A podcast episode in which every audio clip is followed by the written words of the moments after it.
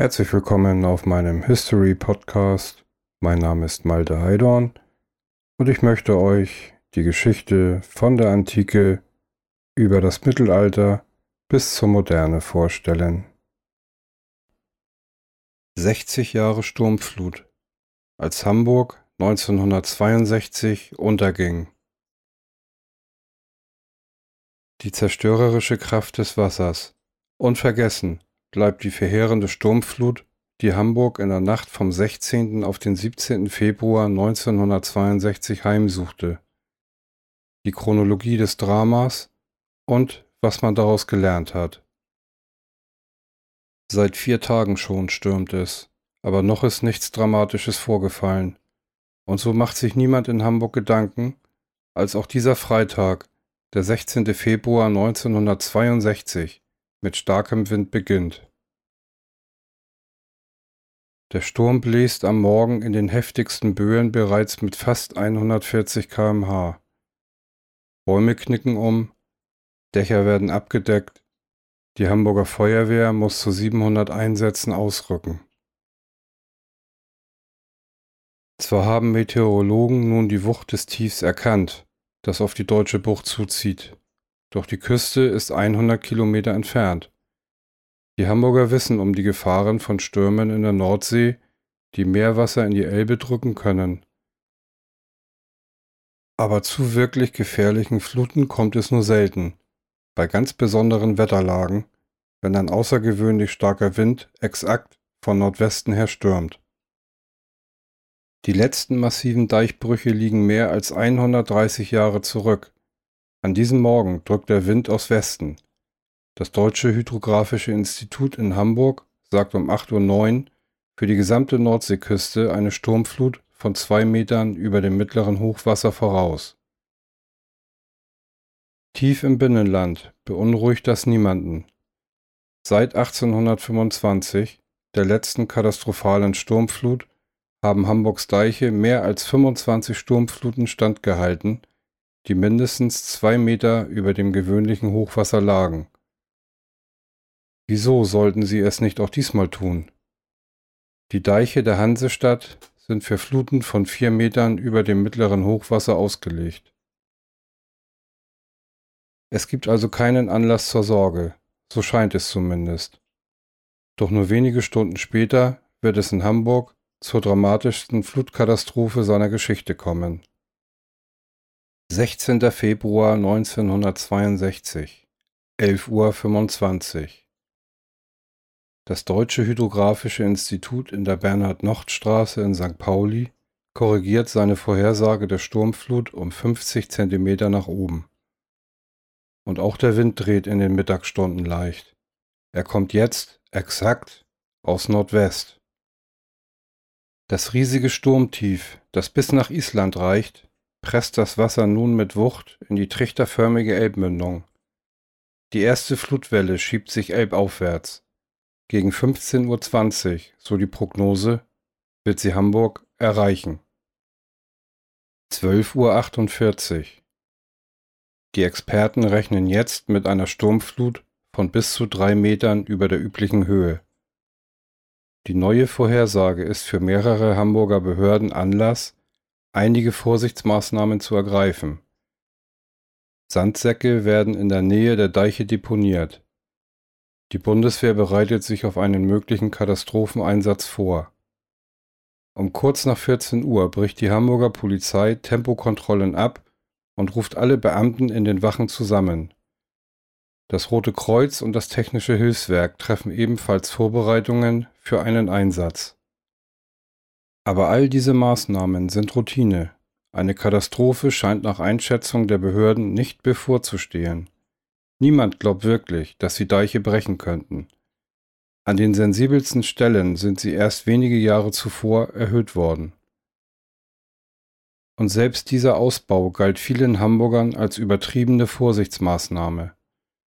Ein Deichvogt, der als Vorsteher für die Sicherheit der Dämme zuständig ist, erinnert sich später, dass die Leute ihm einen Vogel zeigten, als die Deiche ausgebaut wurden. Doch die Sicherheit ist trügerisch. denn die Grundform der Deiche entspricht nicht mehr neuesten Erkenntnissen. Viele Hamburger Dämme haben eine zu steile Binnenneigung und die ist nicht stabil genug, wenn Hochwasser von außen dagegen drückt. Zudem sind die meisten Deiche in einem miserablen Zustand. Nach dem Krieg waren andere Dinge wichtiger als der Hochwasserschutz, etwa der Bau von Wohnungen. Noch immer leben viele Menschen in Behelfsunterkünften wie Laubensiedlungen. Und die Schrebergartensiedlungen sind teilweise direkt hinter den Deichen entstanden. 16.10 Uhr. Die erste Flutwelle erreicht die Stadt. Nur 2,31 Meter über dem normalen Hochwasser. Die Experten haben ihre Höhe überschätzt. In den Behörden macht sich Erleichterung breit.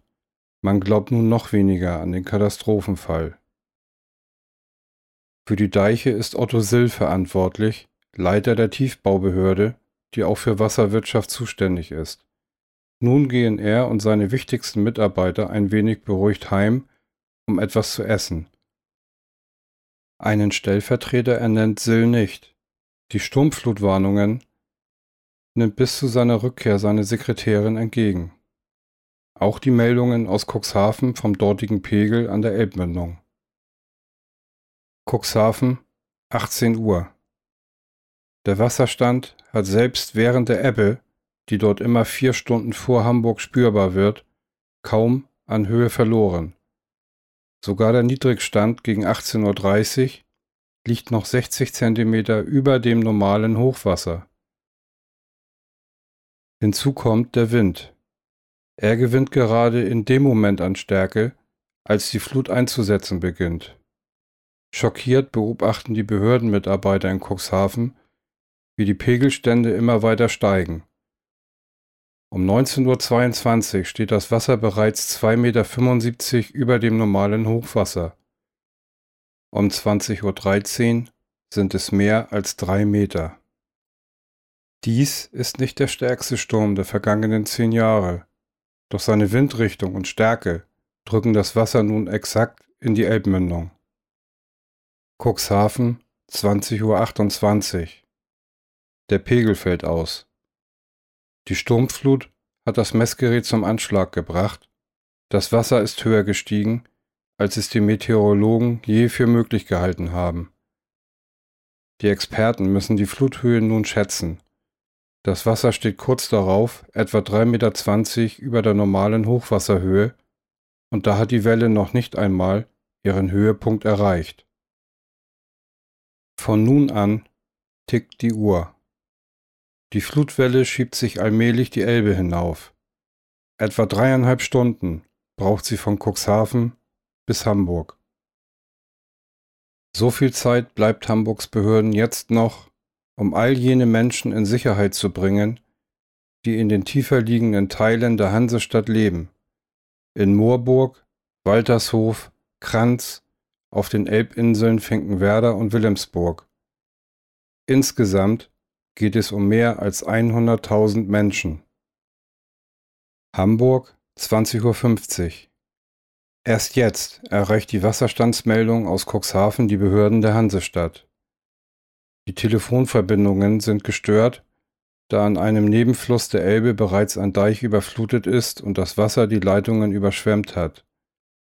Bis eben sind die Hamburger Verantwortlichen daher weiterhin davon ausgegangen, dass die Flut etwa drei Meter höher als normal sein werde. Die Deiche der Stadt wären dafür ja hoch genug. 21 Uhr. Die Tiefbaubehörde, mit dem längst vom Abendessen zurückgekehrten Sill an der Spitze, ruft die höchste Alarmstufe für die Deiche im Stadtgebiet aus. Doch das ist zunächst nur ein rein formaler Schritt, der nichts mit der aktuellen Bedrohung zu tun hat. Bei der Vorhersage einer Flut von drei Metern oder höher muss die Behörde die Feuerwehr, das Technische Hilfswerk und die Bundeswehr in erhöhte Alarmbereitschaft versetzen, so sehen es die Vorschriften vor. Tatsächlich erkennen die Hamburger Verantwortlichen den Ernst der Lage immer noch nicht. Die meisten setzen auf die über 100 Jahre alte Erfahrung, dass die Deiche schon halten werden. Es ist ein gefährliches Vertrauen auf den Hochwasserschutz, vielleicht sogar Hybris. Niemand leitet eine Evakuierung der bedrohten Stadtteile ein. Zehntausende Bewohner mitten in einer kalten, nassen, stürmischen Nacht aus ihren Häusern zu treiben, traut sich kein Verantwortlicher. Ein Räumungsplan existiert ohnehin nicht, und die zwei großen Autoritätspersonen der Stadt, Bürgermeister Paul Nevermann und Innensenator Helmut Schmidt, sind zu diesem Zeitpunkt gar nicht in der Hansestadt. Nevermann befindet sich auf Kur in Bad Hofgarstein und Schmidt sitzt im Auto. Er ist auf dem Rückweg aus Berlin, wo er an der Innenministerkonferenz teilgenommen hat. Hamburg, 21.45 Uhr. Das Deutsche Hydrographische Institut lässt über Rundfunk für die gesamte Nordseeküste die Warnung vor einer sehr starken Sturmflut von 3 bis 3,50 Meter über dem normalen Hochwasser verbreiten. Aber der Hinweis bleibt allgemein. Es gibt keine gesonderte Warnung für Hamburg. Die meisten Bewohner der Stadt verstehen nicht, dass die Warnung auch ihnen gilt. In den Jahren nach dem Krieg ist die Bevölkerungszahl auf der besonders niedrig liegenden Flussinsel Wilhelmsburg rasch gewachsen. Hamburg hat seit Kriegsende 130.000 zusätzliche Bürger aufgenommen, vor allem Flüchtlinge aus dem Osten. Viele von ihnen sind auf die Südseite der Elbe gezogen. Das Land dort liegt tief, ist flach und trotz der Deiche zur Elbe anfällig für mögliche Überflutungen. Den meisten Menschen, die nach Wilhelmsburg gezogen sind, ist überhaupt nicht bewusst, wie gefährdet die Elbinsel bei extremen Wetterlagen wie dieser ist. Es gibt dort viel Platz, billige Wohnungen sowie Fabriken, die Arbeiter suchen. Die meisten Einwohner Wilhelmsburg gehen nun schlafen, da sie die nüchtern formulierten Warnungen vor dem Hochwasser im NDR-Radioprogramm und nach der Tagesschau offenbar nicht auf sich beziehen. Und sie sind damit nicht allein. Auch Helmut Schmidt macht sich trotz des heftigen Sturms und der Warnungen keine großen Sorgen. Als er gegen 23 Uhr aus Berlin nach Hamburg zurückkehrt, fährt er direkt zu seinem Haus im Stadtteil Langenhorn, empfängt dort noch überraschend aufgetauchte Gäste und legt sich anschließend schlafen. Es wird ihn bis um 6 Uhr niemand aus den Behörden wecken. 23.20 Uhr die Sturmexperten vom Deutschen Hydrographischen Institut melden, dass das Hochwasser voraussichtlich 3,50 Meter bis 4 Meter höher als normal ausfallen wird. Sill und seine Beamten haben den Ernst der Lage schon kurz zuvor verstanden und eine dringende Warnung an die Deichverbände herausgegeben, die für die Sicherheit der Hochwasserschutzanlagen verantwortlich sind. Die Deiche seien sehr gefährdet Deichbrüche zu befürchten. Tatsächlich weiß in der Baubehörde niemand, welche Deiche genau gefährdet sind. Es wäre jetzt noch möglich, einige besonders wichtige Anlagen zu stützen, aber es sind dafür weder genug Sandsäcke vorbereitet, noch ist den Beamten überhaupt bekannt, wohin sie Helfer und Sandsäcke beordern sollen. Kurz vor Mitternacht bleibt den Verantwortlichen nichts anderes übrig, als auf den Einbruch der Katastrophe zu warten. Wilhelmsburg, 23.55 Uhr.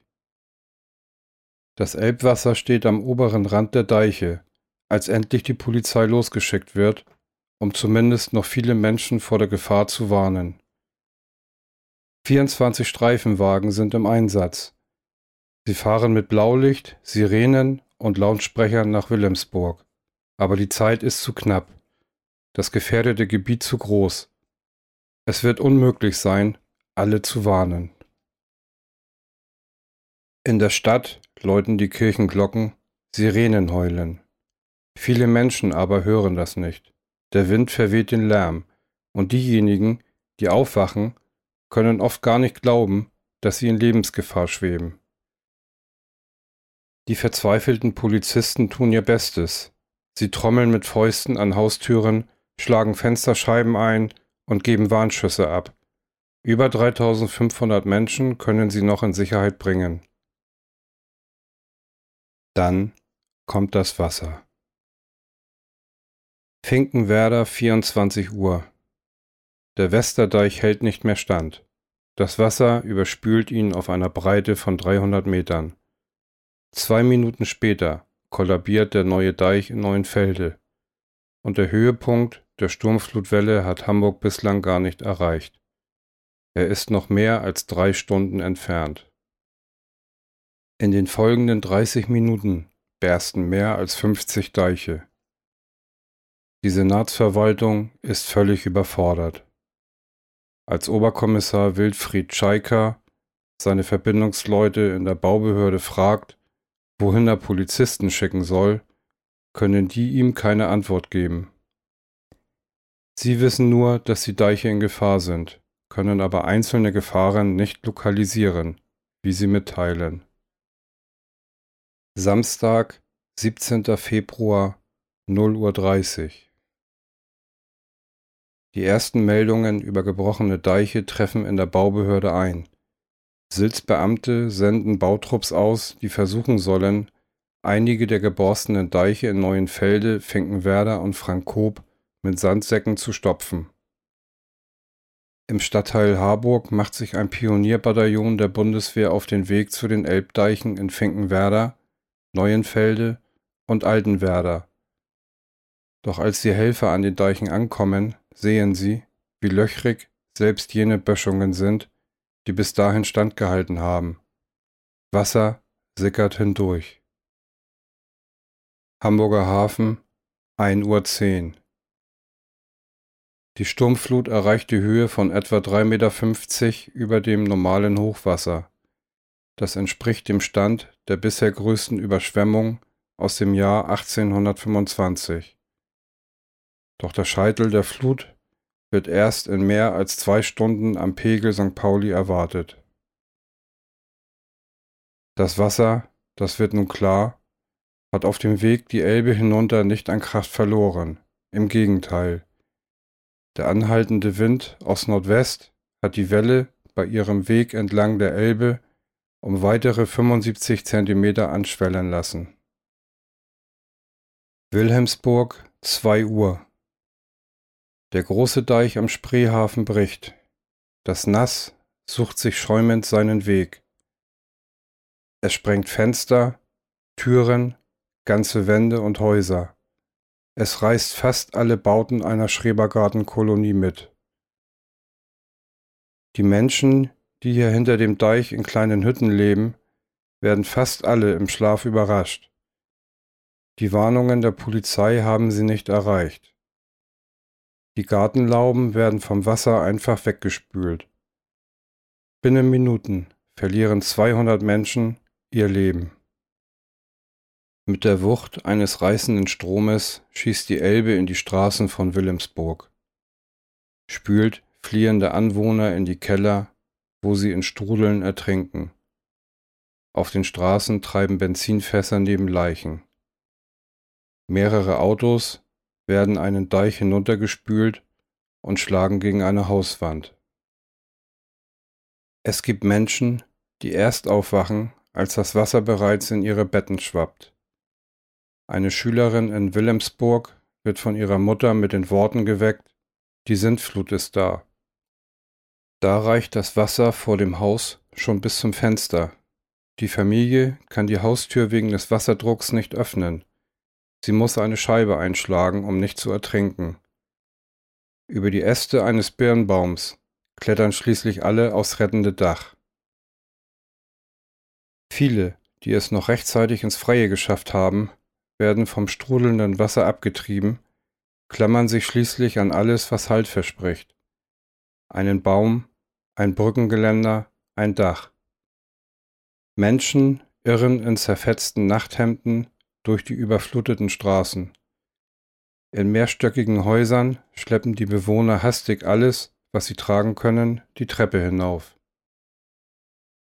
Auf den Dächern der einstöckigen Behelfsheime sitzen Familien und schwenken weiße Laken in der Hoffnung, dass sie jemand findet in der Dunkelheit. Der elektrische Strom ist inzwischen ausgefallen, und in den Baumkronen harren Menschen aus und schreien um Hilfe.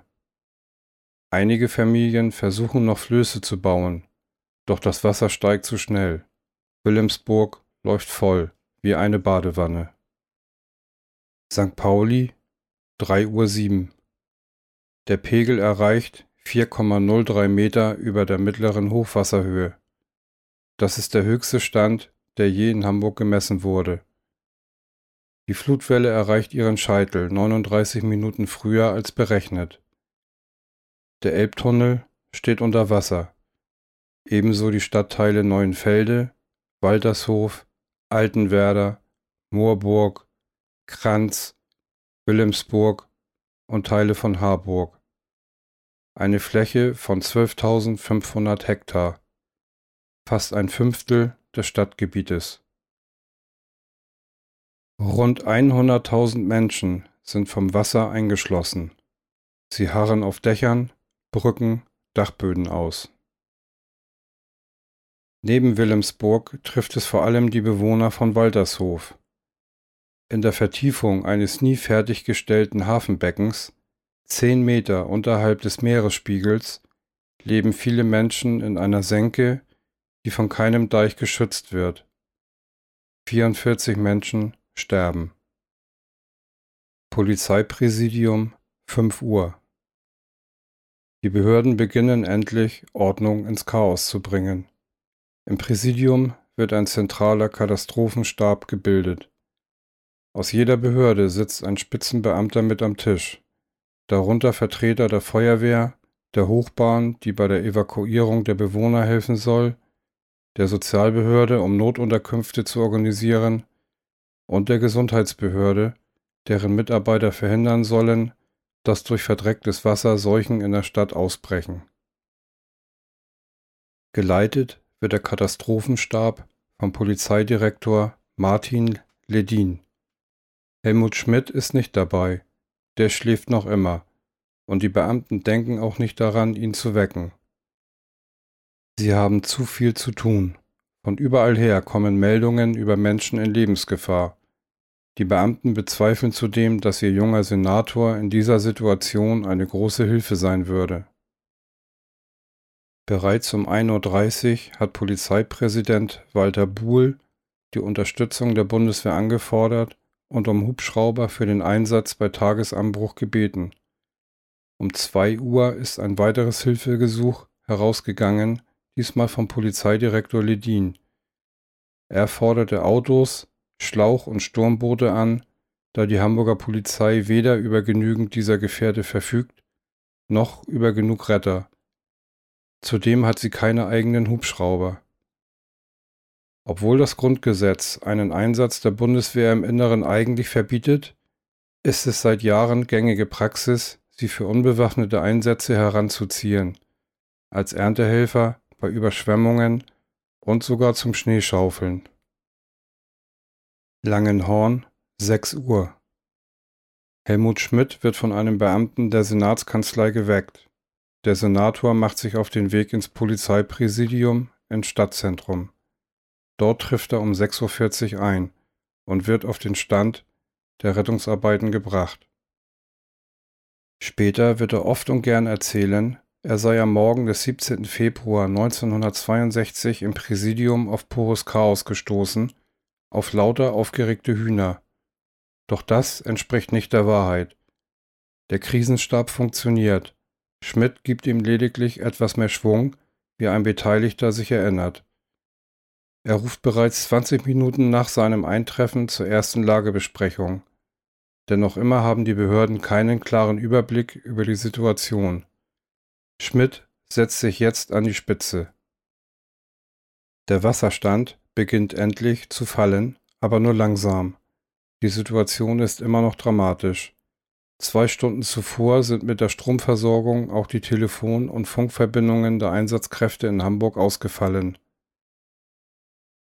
Die Helfer kommen nur mit Booten zu den Eingeschlossenen. Bei Sonnenaufgang um 7.30 Uhr warten noch immer fast 20.000 Menschen auf Rettung, hoffen angstvoll auf einen guten Ausgang.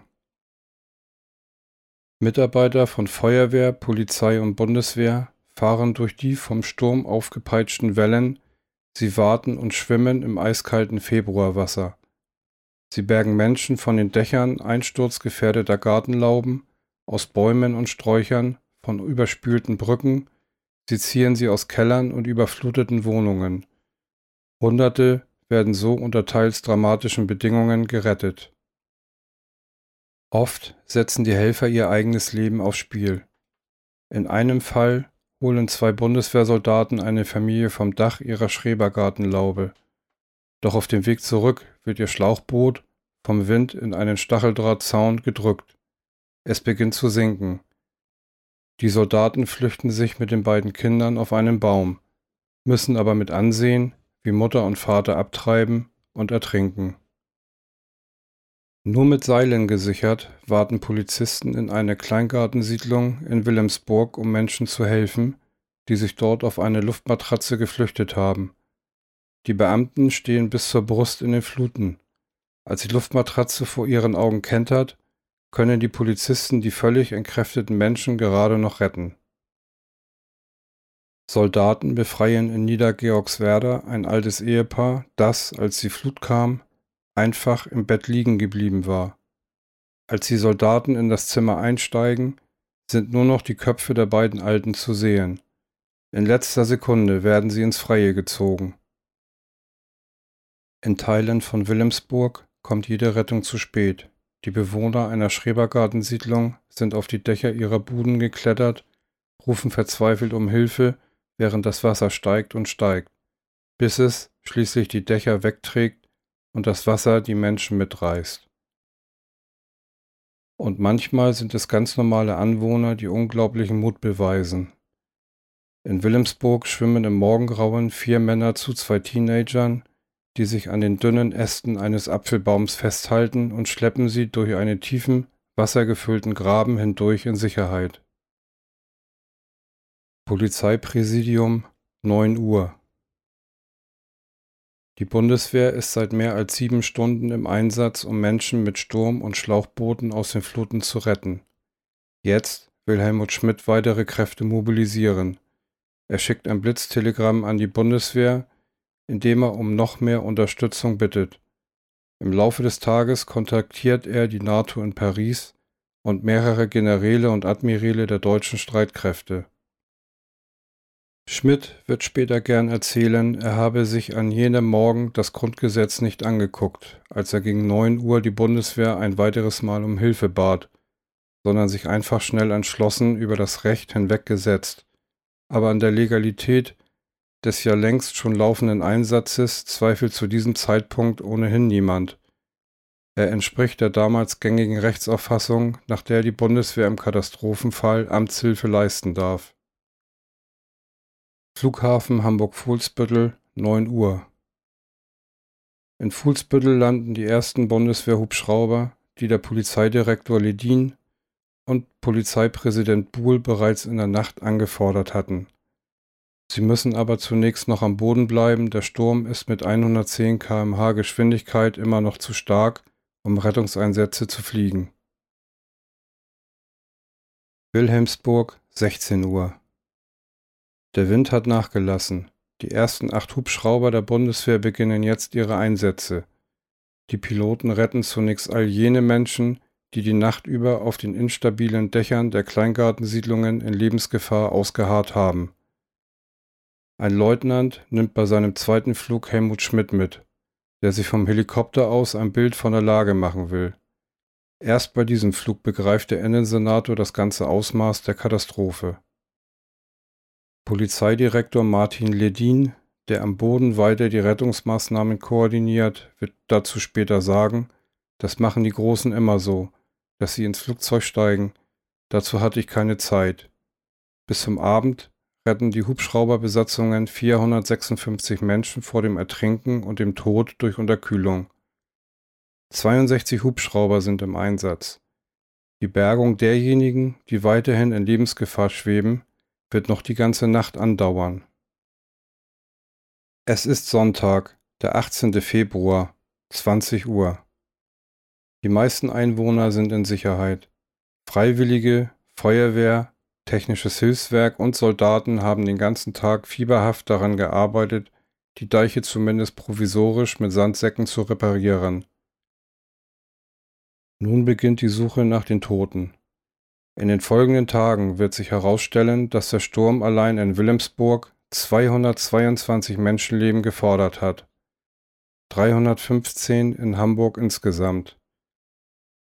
Rund 20.000 Menschen sind in der Flutnacht obdachlos geworden. In den Wochen nach der Katastrophe stellt die Stadt für die Opfer 5,7 Millionen D-Mark als Soforthilfe bereit.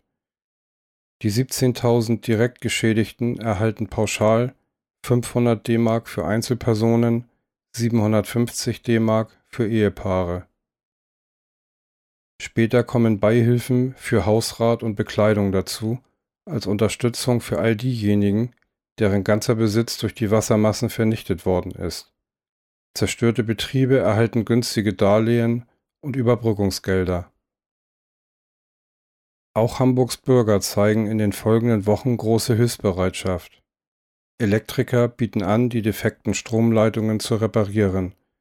Privatleute finanzieren Erholungsurlaube für Traumatisierte oder nehmen wohnungslos gewordene Familien bei sich auf. Aufgewühlt durch die Berichterstattung schicken Menschen aus der ganzen Bundesrepublik Spenden.